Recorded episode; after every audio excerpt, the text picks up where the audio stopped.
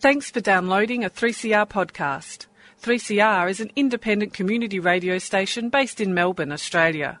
We need your financial support to keep going. Go to www.3cr.org.au for more information and to donate online. Now stay tuned for your 3CR podcast.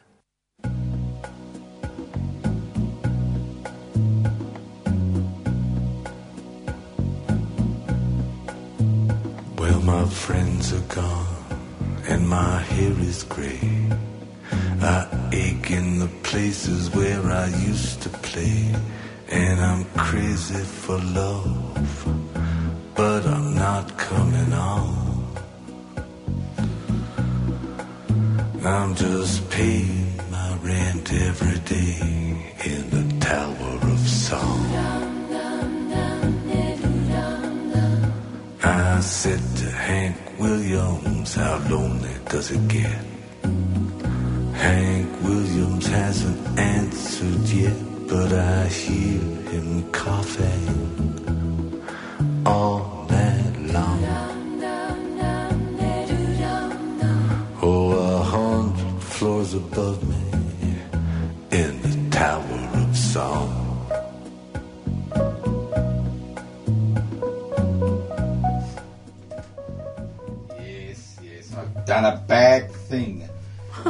The Empress has told me I've done a bad thing.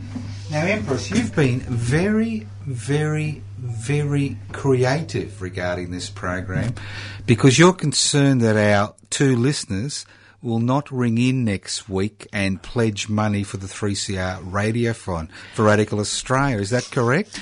Well, you know, concern, uh, plus just a gentle reminder this week, I think. Uh, it is Radiothon next week. So uh, we just uh, maybe. Uh, I've- I've, been editing a few little bits and pieces together to sort of remind our listeners of why Radical Australia is on air. Oh, look, I understand Irene Bolger said she was going to come in and drop in next, Next week, week? say hello to us during Radiothon week, and she's worth at least five bucks. Exactly. Right, yeah, because look, we'd like to raise a grand. It's not much, that's it, wouldn't we? we? We'd prefer two or three or four, but a grand would be enough. And I'm really, I'm really amazed at your creativity.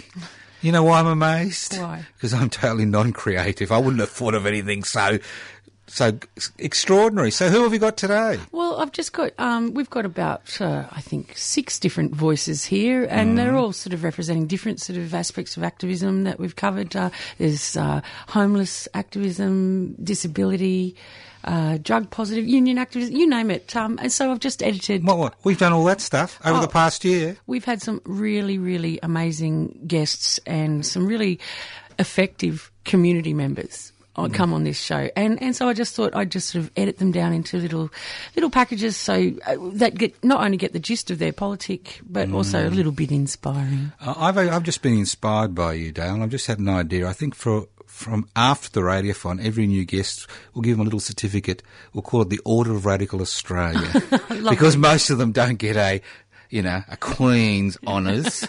so we'll give them the Order of Radical Australia. I'll get something designed over the next week or two, and from now on, Order of Radical Australia. Put it up on the wall. Yeah. Let the kids know. Yeah, fair enough. All right, let's start off. Well, all right then. Uh, let's have a little bit of a listen. We we had a chat earlier on this year to uh, uh, of someone who 3CR knows very well, um, who's volunteered here for a while, uh, Lottie Stein, who's very very active uh, when it comes to working with people with disabilities and advocating for their rights. It, it was pretty pretty embarrassing when Lottie walked in. I knew her when she came to 3CR and she was about 18 or 19 and I was about 40. And you still couldn't get a name right. That's right. I think that's just your shtick, isn't it? oh, well, it could be, you know. You may have caught me out there, Dale. All right. Well, anyway, um, yeah, we've just got a few minutes of, of just a little bit of what Lottie, uh, what Lottie gets up to, but also uh, just to give you an idea of some of the activists who've graced our microphones. My interest was always around disability rights history and that sort of arena. My area is acquired brain injury as a community inclusion and leisure specialist. I guess the philosophy is whereas you're rehabilitated in the areas to just get you functional, we look at after injury, what were you doing before that you that you loved that was just for your own pleasure and who was in your life? Friends, what did you do and how can we build that structure going back? Community development is sort of a theoretical framework and it's about working mainly with communities. You, you can adapt some of the, the, philosophies to how you do your one on one work with people, but um, it's about communities having leading their own change and push for equity and equality and self determination, radicalisation. Mm. So I guess a community development worker would build up their sense of self empowerment and basically work to put yourself out of a job. Look, it's given me knowledge. It's ve- it is very political in terms of uh, looking at where the inequities lie and the history of it and policy and how everything intersects and plays out into, you know, why people are marginalised and socially, economically disadvantaged and societal attitudes. The challenges for me is just not not working with the people I'm working with. It's the attitudes in the community Right. and the nonsensicalness of right. of bureaucracies and the support. I'm doing the air quotes that are supposed to help and the criteria for whether you fit within that group and the arbitrariness of, of that. So I was working on something to try and address in a small way a systemic issue, which is young people being discharged to aged care facilities. Yes, that's still a big issue, is it? Oh, it's humongous. The problem is there are some people being discharged that you might imagine in your head someone um, in a wheelchair can't move, can't speak, can't do anything. That's the person being discharged. You are seeing people with cognitive issues where their family won't take them. That's right. There's nowhere else for them to go. They, and may, they may have violent behaviour, disinhibited behaviour. yeah. Yeah. And they're being discharged to aged care facilities. I think people who are within the age range for aged care facilities, it is a horrendous system to go to. There's no choice. You do go there as an end of life, but I think it also hastens their end of life. So, what did you like about 3CR when you were here? It's open, it's radical. I met a lot of people who were, I guess, different like myself. I got a great education here and I've always felt welcome and it might go with what's happening at the time, but it hasn't changed. It hasn't corporatized. It still prioritises the community and community voice. It feels like homes.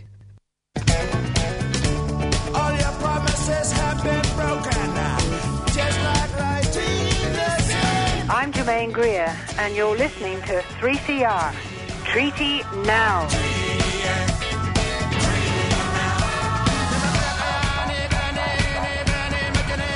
Well, Dale, what can I say? That brought back some interesting memories. I mean, uh, it's amazing. You know what? The, what I like about Radical Australia? Usually, when you're on radio, it's all about you. But Radical Australia is all about the guest. And the trick is, as you know, is you've got to extract interesting things. Occasionally, you come in to steer people because they're getting a bit boring, you know.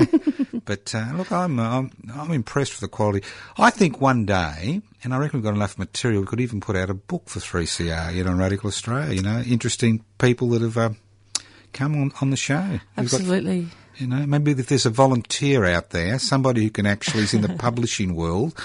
I know a few people, and maybe they've got some time, and they could actually get this stuff transcribed and uh, put in a book form. Because I think it'd gives an insight into some really interesting people. There's some amazing stories that we've been privy to because they've been kind enough to share their lives with us. And, and I think that's one of the nice things about Radical Australia for me is I learn so much. Every week there's just something, some some more enrichment to be gained. That's right. You're halfway through an interview and they say, oh, by the way, I'm adopted. Oh.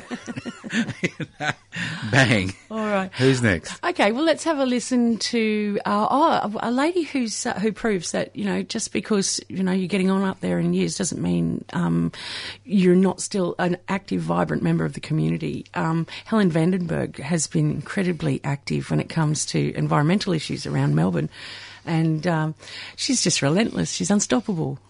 So uh, I've just edited together a little bit of what she had to say when she was on the show. Dad's stories about the depression poured out, and because he'd promised Mum he wouldn't speak about the depression, so we couldn't find out about it till she was dead. And then a whole lot of things that had mystified me about my parents just clicked in. My dad's sense of justice, his indignation at the way banks treated people, and I thought when I heard him he sounded right, so I kind of believed him. But other people mocked what he was saying about the banks. These days, everybody loathes banks. Uh, he thought the eight hour day was fantastic. He uh, believed in unions. You know, he stood his ground for what he thought. And um, the, one of the things I remember most about Dad was because I used to get sick a lot too when I was a kid, so I'd be home at awkward times for Mum and Dad. And I remember Dad coming home early one day and talking to Mum, Mum saying, Tom, I don't know why you bother. They're not listening to you. And he said, Reenie, it's the principle of the matter. So that night round the, well, we called it tea table, not dinner table, um, said, What does principle mean?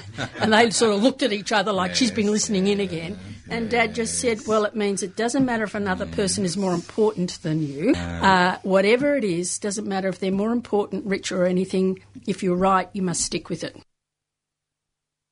Dad was into politics, and so that was discussed at home. And Dad was pretty much a Labor man. And I didn't think it was fair that the kids I was teaching weren't getting a fair go, so there needed to be a change in funding.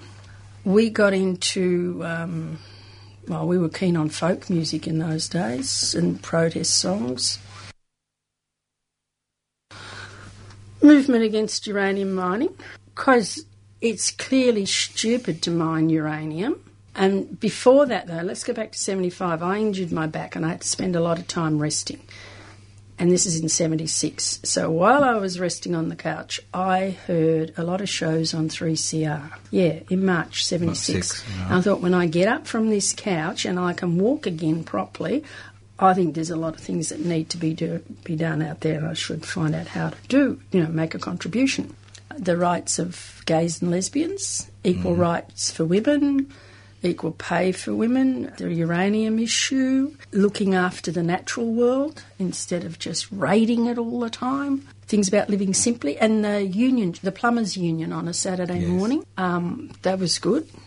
Um, I joined the Labor Party for a short time, Dismissal? 79. I didn't did- last very long. I became the secretary, went to a weekend where they trained you on how to run your local branch, went back Mm. and said, We're doing it all wrong and this isn't right, and you're not supposed to sign up people don't come to meetings. And so that group improved, but then we were passing little radical motions like get rid of the packaging industry because that's just an environmental hazard. And then suddenly we weren't a very popular little branch anymore.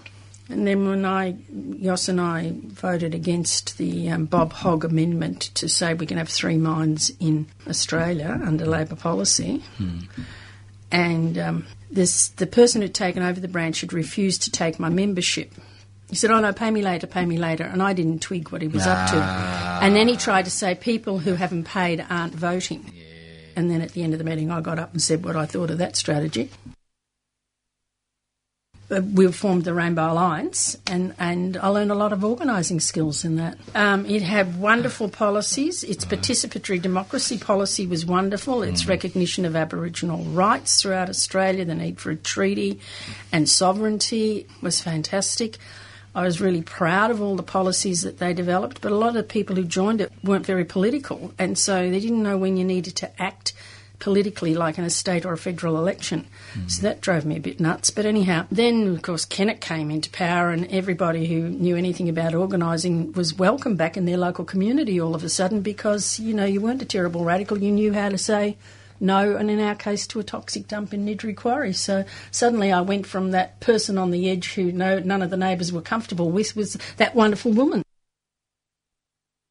A number of people knew Jos because Jos looked at the paddock out the back. Yeah. Nobody was doing anything about it.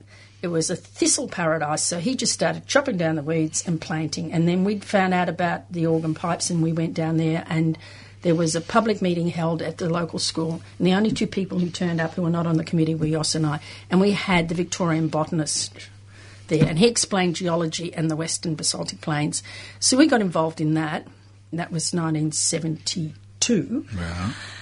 So he'd started on Spring Gully Reserve behind us. And so some of the neighbours had said, What are you doing? And they started to join in. And then Keilor Council decided after many years they give him 30 plants a year. They wanted 30 because he could maintain 30, 30, and right. he could keep 28 out of the 30. 30, right. right. So that's all. And you only do what you can sustain that's right. people liked him like that, and they kind of tolerated me because I was with this lovely guy. And then suddenly, the fact that I said things abruptly Hmm. or in a straightforward manner was an asset. Because I just said, Hell, I- I'm going to stand in front of a truck. And That's they're not coming in through Spring Gully Reserve. Now, how dare they try and come through Jos's work?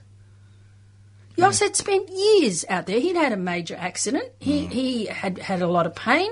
He was out there m- making a contribution, and they were just going to put a road through there, and they were going to give everybody toxic dust. By this time, we'd been involved in the leaded Ardeer um, because we were the Western Suburbs Rainbow Alliance. I found out that the EPA was Environment Pollution Authority. It's going to change under the new act, so it? it's right. really good. It's Good, going to be really good in the future. It's going, well, it's going to be a lot better Better, anyhow right. because we're going to have a duty of care not to pollute, and that's cheaper than cleanups. A Superfund site in America takes about 10 years and 100 million, and we've got a Superfund site equivalent in Tullamarine Toxic Dump. Dump. It's bad enough that under the EPA Act, the land, the water, and the air can be seen as places suitable for dumping in. That invariably leads to a cost in health of both the people and all species, and that is unacceptable. What about the Tullamarine toxic dump? The 10 year saga. There was a hole in the ground. The Melbourne Metropolitan Board of Works decided could have a planning permit without any community consultation for an industrial waste dump.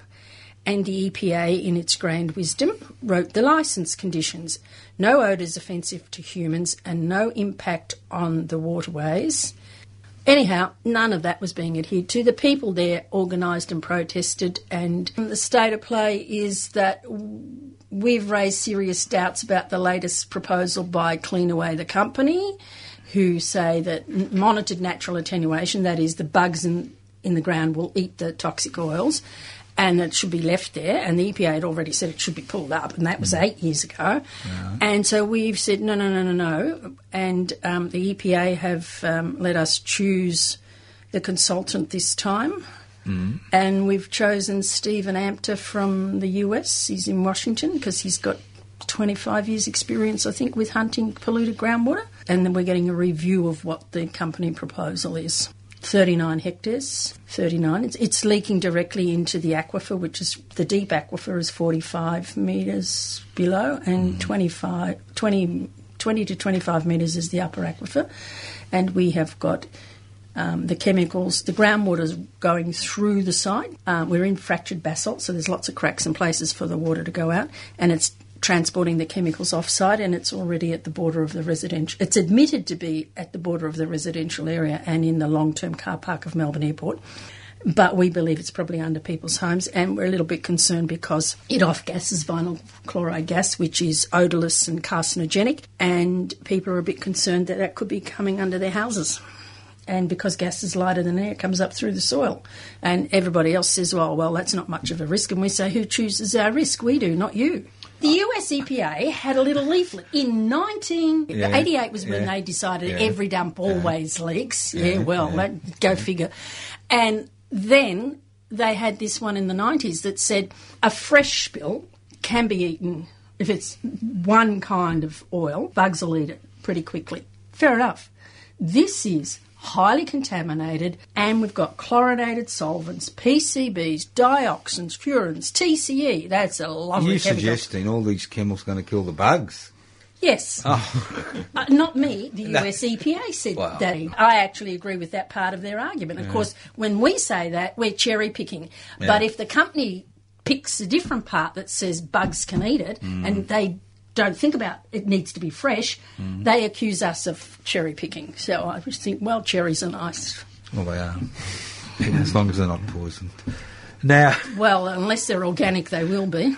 In 2006, that's when the toxic dump started up again. And then the people who'd had the first group dropped us dropped us a bundle of archives about how of their fights and their health concerns. And so we joined the Friends of Steele Creek had been over the year before saying, listen, we're a bit worried about your dump leaking and causing a problem for our creek because we've got a little high heavy metal readings. Are you going to go for an extension? Because we were also fighting at the time the Hattah and the Nowingi thing. We were part of the Melbourne Coalition. And we said, and if you put your hand up for an extension, we'll come here and we'll fight you with everything we've got. And they said, oh, no, it's all right, Helen. We don't want Mount Tullamarine. You know, we're only interested in post-closure. Then they put in, in just before Christmas for an extension. All hell breaks loose. You can't walk away from Tuller. Tuller is going to be a chemical cocktail for 100 to 200 years. And our EPA Act has not protected us. It's licensed pollution. And the next Act is going to have a duty of care to prevent pollution. Mm-hmm. So, although I've bashed my head against a brick wall since 1979 with the EPA, I believe that there is the goodwill, and we just need the money from the government to have, and the inquiry that happened was really good, and its recommendations are good. So, if we can bring that about, future generations can be saved a lot of the pain that we have had. Stephen Lester wrote on a um, photo for us when he came out to speak at the National Toxics Network in March 1997, and he wrote "Together We Will Win." So Jos, that sounds good. we put that on our yellow notice board in the Yep. park. Together We Will Win, and then Jos got the fun of changing it. Together We Won. Excellent. Well, you're right. Together is the key, isn't it? It is. Together. Well, you That can't do the it by key. yourself, and besides that, it'd be boring. No, you have nobody It's to the- argue with. Well, it's the others that that you learn from. From, that yeah. you know, because it only works if you're a team. Well, it's the PR boy from Palm Hi, my name is Lex Wotton, and I listen to 3CR, and I hope you do too. I hope that you could support 3CR in its radiothon because 3CR supports the fight for communities and support in all areas of struggles. So please listen to 3CR. Brother Murray, and I'm taking it back to the days when Sorry, boys and girls, it's not just about listening. I'm going to tell you a little story about 3CR, which is actually true. Now, I wonder if you know that three companies own 98% of the print media in this country. Hmm? 98%. That's just quite extraordinary. Three companies News Limited, Fairfax Media, and APN News. Isn't that extraordinary? Now, 3CR was given its license in 1975 and started broadcasting on the 5th of July 1976 for one very good reason. The Whitlam Labor government believed that it was being crucified by the corporate-owned media and what it attempted to do is give individuals and groups and collectives and uh, the ability to broadcast on air and broadcast their own ideas, their own messages, their own news, create their own culture. And this was one of the most important things the Whitlam Labor government ever did was uh, provide, and it was it was a political act to break the control that the corporate-owned media had on the dissemination of information and opinion and news in this country. And that's why 3CR was formed. But in order to be independent, you cannot rely on government funding, and the Radiothon is an exceptionally important part of 3CR's fundraising efforts, and we need to raise 220,000. You can relax. you can relax, young lady. You can relax, Empress. You can relax, young gentleman out there. We don't have to raise 220,000 for Radical Australia. Only 2,000. What do you reckon? Ah. Two thousand. Come on. A good bottle of champagne is worth two thousand dollars. You know that. Oh, it's it's change you'd find in the couch at Malcolm's place. Well, you wouldn't find it on the couch. You find it in the dog kennel, you know, to play with. So next week, hmm. the microphones are open. We'll be asking you to ring in and donate. And you know, this is the funny part about it. If you earn money and you want to emulate our Prime Minister and Mr. Murdoch and Mr. Packer and the lady, Mrs. Court, I think that's her name. What's Murdoch? What's her name? Oh, The no rich idea. lady, Mrs. No. Court. You know. Care factor nil. Yeah, but the thing is, you want to emulate them and you want to be a philanthropist, you can donate to the 3CR Radio Fund and receive a legal, legitimate tax deduction. Can you imagine that at the dinner table? You could say, I listened to Radio, uh, Radical Australia on 3CR and I received a legal, legitimate tax deduction of $1,000 and I legally minimised my tax to the tax percentage that corporate Australia pays, 3%. Yeah. Okay? Lovely. So next week, remember nine four one nine eight three double seven and nine four one nine oh one double five. Ring, ring, ring. Pledge, pledge, pledge. Yes, but you can also, uh, you, if you if you can't make it actually on the day, you can donate earlier or pledge earlier. You're kidding. Yeah, no, no, we Through the, the, web, technology. through the web, all that garbage. Yeah, all of that palaver. Mm. Yeah. Uh, all right. Well, let's have a listen to another. Uh, this is just a little short one from uh, uh, 3CR's very own Setariki, who. Setariki? Setariki fe- features on uh, Ruminations, Yeah, our, our, hi- our yeah, program. I remember for- He's gone back to Fiji. I'm, I don't think he has yet. No, Oh, right. he's still working. He better go, or he's going to die. Well, here's a little bit of uh, little bit from Seta, and then I think uh, we might go straight into another another couple of voices. Um, well, we'll just see how we go. I went back to study in 76. Oops, wasn't me. Village life. It was very different. It was uh, like communal. See, everyone looks after everybody else.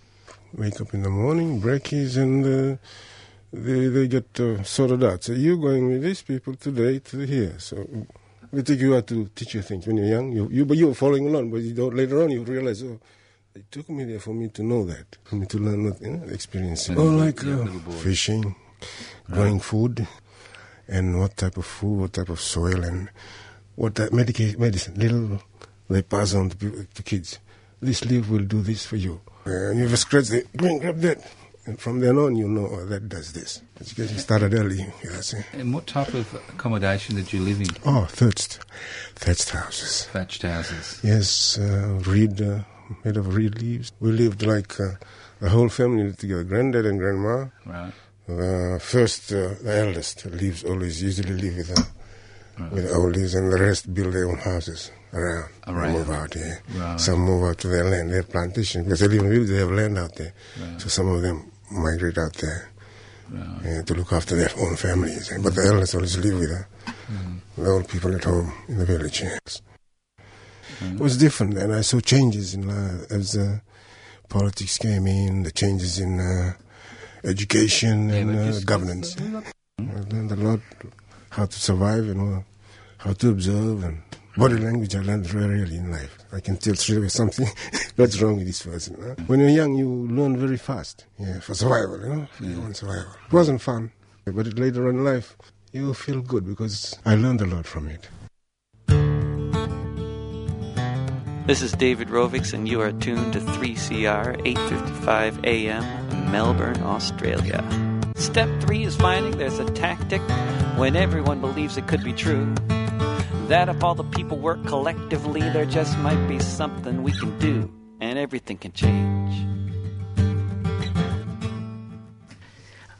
And we're back. We're back, Dale. Yeah, we just had a little bit of a listen of Setariki's uh, experiences growing up in a village in Fiji. Yeah, yeah.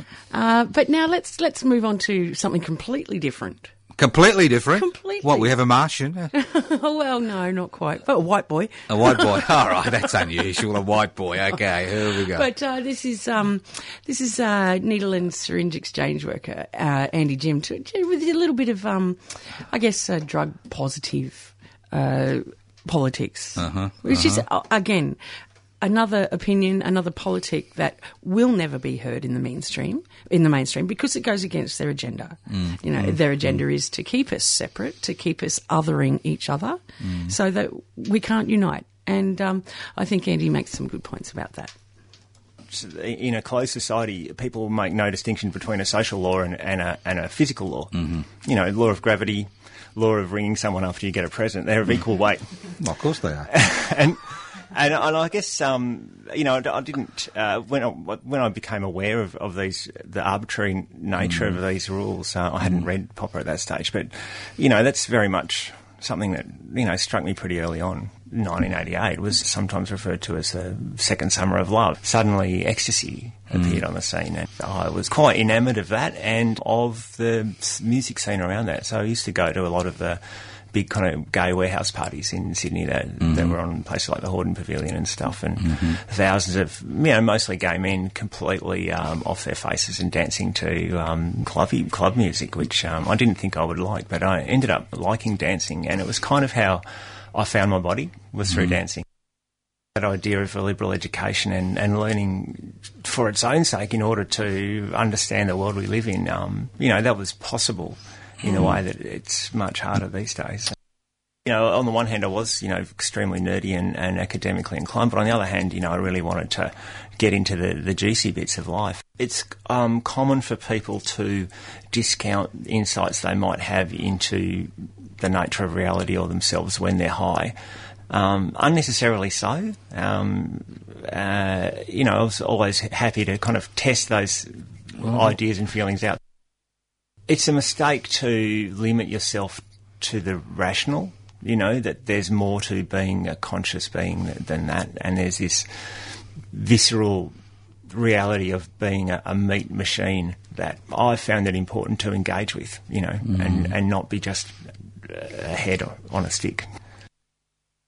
I guess social laws arise for a purpose, but those um, purposes aren't always uh, friendly to the individual.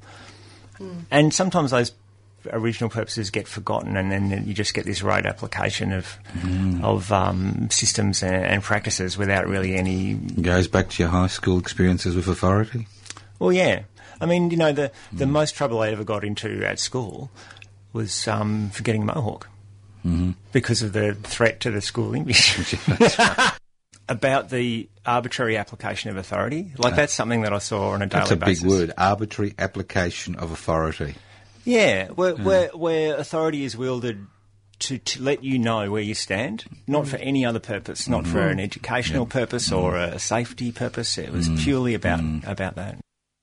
I did this factory job, and I come back and I just thought, I can't do this work. I can't do this. I have to do something that's meaningful. You know, I got this work um, working with adults with intellectual disabilities, and um, and I did it did feel meaningful and. And uh, again, an insight into a group of people who in our society are very, very undervalued and dehumanised, and the the pay for that. Like I was getting paid less to work with people around teaching them social skills and living skills than I was working in a hardware store three years previously. And I did all these different placements at different um, drug and alcohol related places in Sydney, including Newtown Needle Exchange. And of all of them, that was the one I thought, I want to do that. That's what I want to do. Needle exchange. Needle exchange. And so when I got to Melbourne, that's, um, you know, work wise, that's what I wanted to do. Unlike all of the other aspects of alcohol and other drug work, it doesn't start from the premise that drug use is wrong and you need to stop. Hmm. It actually says it's not good or bad, it just is. And you're entitled to make your own choices and, you know, bodily autonomy, that idea of, of harm reduction where you can't just arbitrarily decide the quality of someone's life based on the, the drugs that they use. That this is actually ridiculous. And so this is a way of working around drug use, which just says, you know, it's just people and mm. what, how, what do people need? It is community development work. It is about finding out what people want and need and then trying to adjust what you do and what you do as a service to meet that. Logic doesn't really play a lot in in deciding things at a political level. Like That's it's right, really it is about it's about people and relationships and power and not really much to do with what's the right thing to do and how can we do the best for our community. Like that actually has very little to do with how things get done. Yeah, it was quite an eye opener. Yeah, but ultimately, I would hope that we could have a society where all drugs are legal. Mhm. You know that it's not um, this um, dichotomy. I mean, basically, it's a start of beginning to tell the story whereby we can show people that the way that drug users are treated in our community is rank prejudice and bigotry as as equal to racism or sexism or any of the other things that are protected by law that you know as a society we say you know what it's not okay to treat someone differently No, because of that's their fine. cultural background the benefit is inclusion of of everyone yeah Mhm. That's that's what it comes down to because otherwise um, the drug users are the other Right. and and, and they're not included And, so if you don't include them, what are the negatives? what are the negatives? The negatives are things get worse for them, Mhm. and then that has a knock-on effect on, Hmm. on the community around them because, um, you know, that's when people get desperate, and that's when people do crazy stuff, and so um, violence, um, crime, you know, even acquisitive crime, getting your house broken into, um, get, getting robbed. Um, these things increase the more that you exclude this group from society, and they decrease the more that you include. Um, you know, John Howard actually increased funding for needle syringe programs during his term because of a return on investment report that was hmm. prepared for him. Well, there is return on investment. Yeah. People don't understand Yeah. that in terms of personal Yeah. health, in terms of the hmm. community, in terms hmm. of containing disease. So decriminalisation is an excellent idea, yeah, because um, because taking taking a drug is not is not a crime. I mean, in, in what sense of the word could that be a crime? It doesn't it doesn't even make sense. Dum da da da da da dum da da da da da boom boom boom boom boom boom boom boom. Hi, I'm Rod Quantock, and you're listening to fill in the dots. You know who you're listening to. Why do I have to tell you who you're listening to? You know who you're listening to. You're listening to yes, fill in the 3CR Community Radio. You got it right. You've won a giraffe. Uh, we're at 855 AM. We're on digital radio and streaming at 3cr.org.au. 3CR has been making trouble since 1976, and occasionally I've been part of the trouble that's been made. It's a vital part of our uh, media landscape, and I'd encourage you to get a hacksaw, an oxyacetylene torch, and go up to the Dandenongs and, and bring down all those broadcast towers that aren't 3CR's towers, and let's make 3CR the only source of information to an information-starved, dumbed-down Australian community. Written, authorised and spoken by Neil Mitchell. What a naughty man he is. What a naughty man he is. Look, if you want to encourage that type of behaviour, donate to the 3CR Radiothon, donate to Radical Australia tomorrow, uh, next, Next Wednesday. 4pm to 5pm. Give us a ring, 94198377. If you can't ring, go on the website, 3cr.org, and uh, you'll, .org.au, and you'll see all the ways you can donate money. And remember, every donation above $2 is a legal, legitimate tax deduction. Make Rupert mad. Make Turnbull mad. Make Shorten mad. Donate to keep 3CR on air. All right, let's have another listen to another voice that we've had on. Uh, here's Teresa Grima. I went back to study in 76. Due to extracurricular activities, I took a bit more than three years to do it. I got involved in student union activism or more Student broader political ac- activism. Yeah. What were the big issues? Well, there were lots of battles, of course, at the AUS, those intense times. In fact, a lot of the current and less current um, members of parliament were part of the whole student union scene in those days from both sides of the chamber. They got to, you know, have their training ground free, of course, because we were all post Whitlam privileged young people, which, despite a lot of other things about the Whitlam government, I'll be forever grateful for. I would never have. I think done a tertiary education. No, you wouldn't hadn't have. We wouldn't have. I wouldn't wouldn't have have. gone into debt. No, I wouldn't have countenanced going into debt. So I feel very privileged to have been in that window where we had mm. that opportunity. Mm. My father was part of the socialist left. So, you know, and as you know, apart from the, you know, sectarian Catholic Protestant thing, within the Catholics, there was also the very big tension between the progressives who aligned with the Labor Party and those who broke away with the DLP In 55. and the groupers. And um, I used to remember we would come home from church on Sunday and Dad would make sure we all sat down and watched Point of View with Bob Santamaria so that he could yell at the television and point out to us what an idiot he was. So I guess we grew up with that. We grew up with Dad being a unionist, you know, an active unionist. So he was on like the committee of the Shipwrights Federation. So it was just part of the discussion that occurred. All right, I sat the federal public service exam, and after numerous offers of various departments, which didn't take my fancy, I finally got an offer that still didn't take my fancy, and I said yes because I thought I really need a job. I ended up in what was then the Department of Industry and Commerce. Mm-hmm. Working for customs. And I was like, oh no, customs. But I then found out this is actually a very interesting department for a socialist because we bring in a lot of government revenue. We deal with tariffs and, And trying to protect industry. Okay, so this was customs. I remember my first union meeting not long after I started in the canteen. It was a very strange event because our, our local customs branch was run by groupers, old DLPs. And of course, it was in the days, this is for public servants had never gone on strike before. There was this view that you worked for the crown, for the queen, the king, whoever was reigning at the time.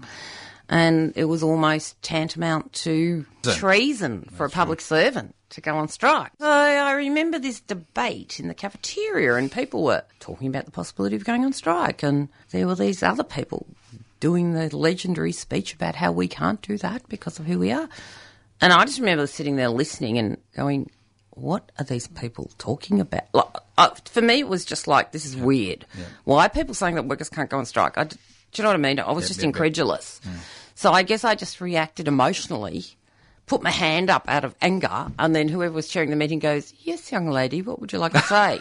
and I thought, Oh my lord, I've got to say something now.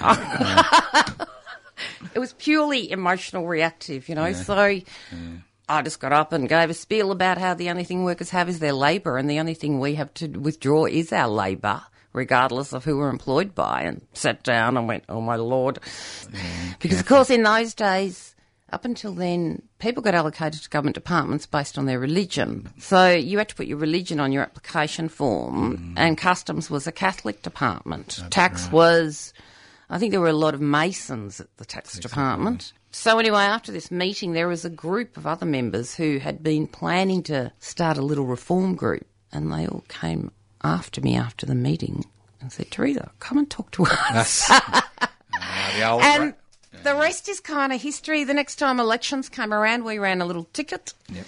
Um, I stood against the delegate in my area, who, apart from being useless and right wing, was also a sexual harasser. So that was an extra motivation to knock him off. And we gradually, you know, tr- moved the department to be a progressive group within the union. And I also then got very involved in our union. So this all started late 70s, early 80s. 30 years a unionist. Well, I've always been a union member, Yeah. of course. Um, and I've worked in and around the union movement or been a rank and file activist, Mm. I guess, since then, really, apart from different breaks here and there doing other things in the community sector. It's incredibly tough. And I also think it's, well, we're just seeing the effects of, you know, neoliberal, conservative slash and burn economics and ideology. And, you know, if you really wanted to get into conspiracy theories, like, you know, the fact that the federal government basically told Ford or Toyota that they could piss off, I think you could, if you wanted to, run an argument that the government is also targeting highly unionised industries. So, you know, you've got auto that's going to be over by the next year. That's a huge chunk of our membership. Shipbuilding is another wholly unionised.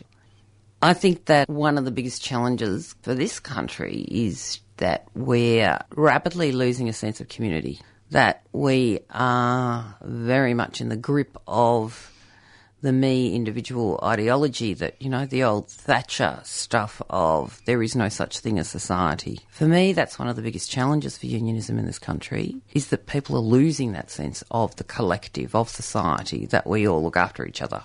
And people are struggling. People are struggling economically. Because obviously we deal with unionised workplaces most of the time. But there are real horror stories going on out there in ununionised workplaces that people don't believe are actually there. I mean, I was speaking to a woman recently who um, was made redundant from a highly organised workplace, one of ours, has been doing some casual work in another workplace, who spoke to the state government inquiry into casual labour that's been going on. She spoke to them for an hour about the workplace she's been working in. She told me that there was one member of that inquiry in particular who, by the end of it, was holding back tears, and they were like going, I can't believe this. And she was mm. trying to explain to them this is what's going on out there everywhere. So a lot of our members who are losing jobs out of auto and other places, then going to other ununionised workplaces, they're getting the shock of their lives. They can't believe it themselves. I think if you want to be an activist and you want to be part of the revolution, then you still got to dance and have fun and laugh at the same time. Because otherwise, why would you want to join if it's all boring and serious? You know, you've got to have. It's got to be fun. And let's face it, it should be fun because we're trying to work towards a better future. Hmm. And that's surely a fun thing, isn't it?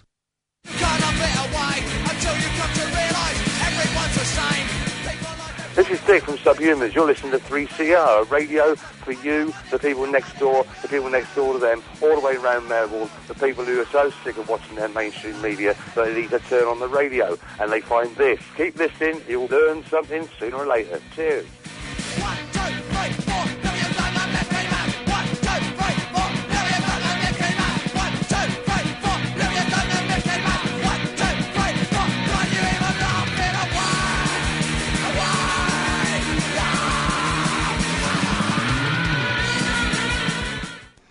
And welcome back. You're listening to Radical Australia, a pre-radiothon special where we're revisiting some of the voices that we've heard over the past year in the hope that it'll encourage you to help us stay on air for yet another year. We've got, we have a radiothon show next week.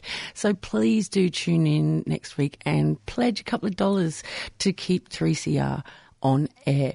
Now we're going to finish off today with a little bit from a very special and important uh, important woman who's uh, well I'm just so impressed with her work. I'm, I'm actually kind of spewing that I wasn't here when she did the interview but uh, well when she had the chat sorry we don't do interviews.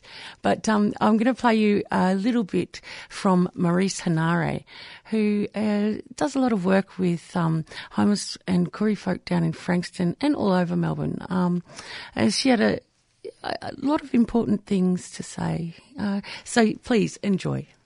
My mother is a Yorta Yorta lady, Your Yorta Kamarajunga. Um, my father is Australian, um, but of Irish heritage. Even though my mother was a, a Yorta Yorta lady, she was a very educated lady. Picked on a lot and that at school. Another Koori lady. And mum used to have to stand there and make acknowledgement of the Australian flag. and They wouldn't do it and they wouldn't wear shoes, so they were always in trouble, those two at the back of the Kananook, which was known as Freshwater Creek. It wasn't Kananook until the men come in and started dredging, then became dirty, slushy water, and that there were a lot of humpies around in those days at that part, um, and humpies also up at Mordialloc Why were there humpies at that particular because point? that's where they lived. Right, and this is Yeah. this is this is in and that's why there's still middens there and Yeah. stuff like that. yeah. Right, right. Mm. So you had a lot of the Aboriginal people still living in, in a semi-traditional way. That's right, yeah. Until they were told to move on, of course. We were treated very different. We were just told we were scatterbrains and no use, you know, you going in to learn the piano or no use you going to, to learn certain things, to be in a choir and that because you, you just wouldn't understand anyway. We got called snotty nosed kids and had our hair cut off because lights were going around in those days. And but I noticed mostly the children that had their hair cut were the Koori kids. Well, I was torn between religions, I can tell you that. And like in my days, you were taught more about the damnation of everything, right. you know, Yeah. rather, rather than the love of Christ. You would talk about horrible things, you know, and the devil would get you. I can remember uh, a book of a, a baby on a water lily leaf, and the little cupie baby had no hmm. clothes, and I got told I was an evil child. I was part of the devil's domain, and all this and that because I was filling it in, colouring it in with lead pencil. I got a caning over that. I remember that caning very bad. Amongst each other, we never denied our culture. It was really important to us, and even speaking the tongue. You know, a lot of people spoke the tongue. I couldn't even pronounce the words properly myself, but Right. tried. Yeah. So they did they didn't speak language at that Yes, stage. yeah, Right. and a lot you weren't allowed to, of course, but yeah, a lot of them did. If they were amongst themselves, yes, and you know they'd just talk of the past and things like that. So you learned your history by just talking and yarning.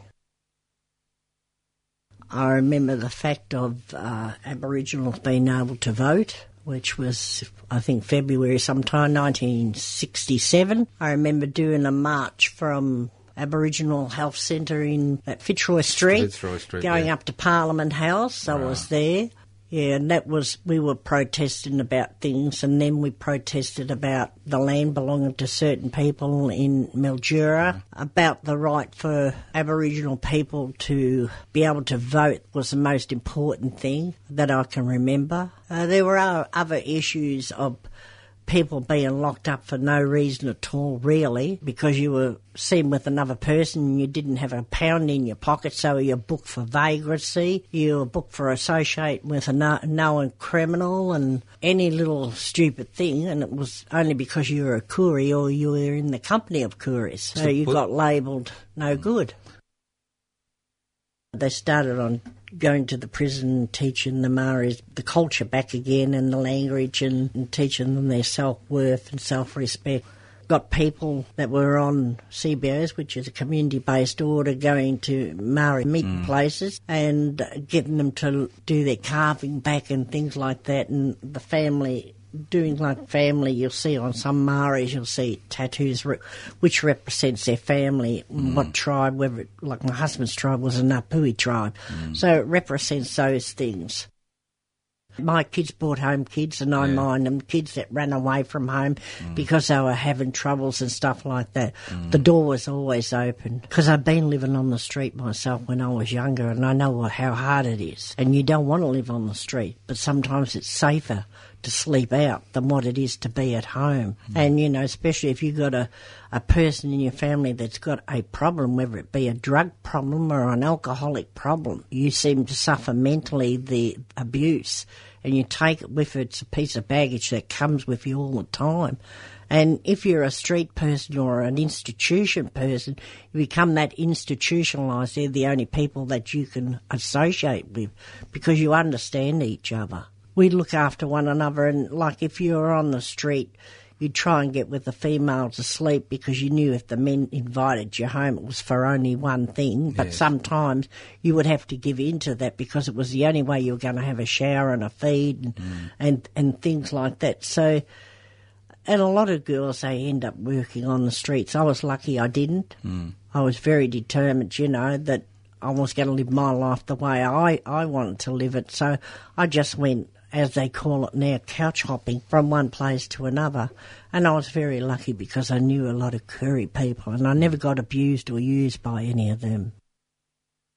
I was in deaths in custody with Reg Blow, Uncle mm. Reg. I, I joined that because I believed in it because I, I've seen so many things happen.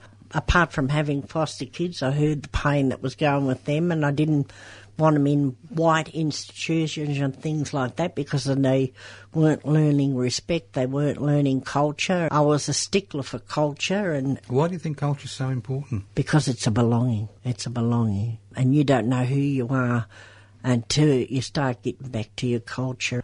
I think everybody has a right to know where they are from, and I think they all, whatever culture, and ours is the oldest culture, uh, we have a right to know that. And then once you start knowing that, you start belonging. I done a painting once, and this one woman wanted to see who the artist was. And when I went up, she just looked at me strange. And she said, "This, you know, you can get to a lot of trouble doing Aboriginal work." I said, "I'm quite aware of that, you know." And I said, "If you had read the paper, you would have seen where I'm from and and things like that, my resolution number and and all this." My identity. She said, My dear, looking at you, you're so white. She said, You really don't have to tell anyone you're Aboriginal. And I, I was absolutely shocked. I said, Well, why should I hide my identity? Why should I be ashamed of my grandmother's side? So I thought, for an educated woman, you're pretty much of a a hole. I would go out in St Kilda and we would feed um, homeless people and give them blankets and clothes and stuff like that. Got to know a lot of the working people there, girls and boys. And then half the time, if they were really, really young, I'd take them home. Institutions started gradually closing down at that time. A lot of the kids that were very, very young, I would take them home because I knew that they would be put into Turana. Some of them because they're a little bit autistic or something like that in those days. They were put in Royal Park Receiving Depot or Mont Park, which I don't know if anybody knows uh, are remember mental institutions Yes, and, and Larundel and yes, goes on and yeah, on, yeah. Even if you took epileptic fits, you were put out in those places. So it was a pretty hard life in that way. Mm. So I used to take some of the kids home, whether they be white or black, I didn't care. Do you think things are actually getting worse or better? Worse because the government's closing everything down. It's all money, money, money, money. They're not worried about people. I mean, on the peninsula, there's a navy base that's been empty for 20 odd years that I know of. I went to a member of parliament and spoke to her about it, and I said, why can't we, instead of breaking up families, why can we not put these families that are drug addicts out there, start educating them, keep the families together so they're working together. Mm. Kids are not being pulled away from their families. And that. she said she would bring it up at Parliament. Nothing's ever happened. It's still there. It's still empty. I mean, they've got everything there, all the facilities. People shouldn't have to be living on the street. They should be in something like that. Uh, in in Sydney, the council, you go to the council and you say, right, I'm homeless. Can you give me an address of where I can sleep? Buildings that are going to be pulled down, they have it written down, and they give them that address. They can stay there Right. until you know it's time for someone to build on that land. Why can't they do that here? You don't have to go overseas. It's right here. Get out one thirty, two o'clock in the morning, and mm. just go into the city and look in the doorways, and you'll see it. Mm. Go down to the bridge in Frankston. There's people sleeping underneath the bridge. There's families because there's a domestic issue going on because of drugs, and the husband's using all the money. They're sleeping in cars. What does the council do? Move them on, put a sticker there, pay a fine. Mm. They can't even pay rent. How can they pay a fine? I've walked in their shoes and I know how hard it is to exist. And I know how hard it is when you think I've had enough, I want to commit suicide. Don't think it's a gutless way out or anything like that. It's hard when you think I've had enough. It is really hard. And then you survive and you think, you know, life is good. There are good people. We did have a church in Frankston that was giving out breakfast and, and allowing people to have a shower.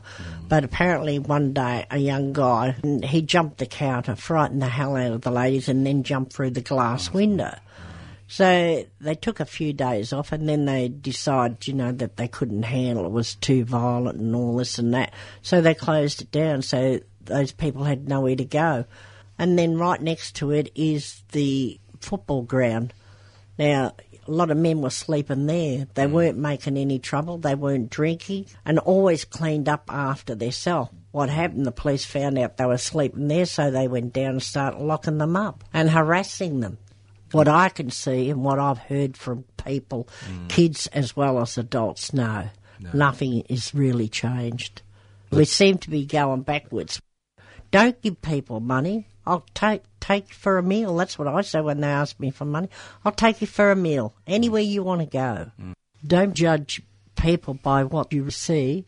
Don't believe what you read in papers because they want to make money. Just go by your heart. Have a look outside one o'clock in the morning. Make it your business to see, and you'll find that there's people out there that are totally lost.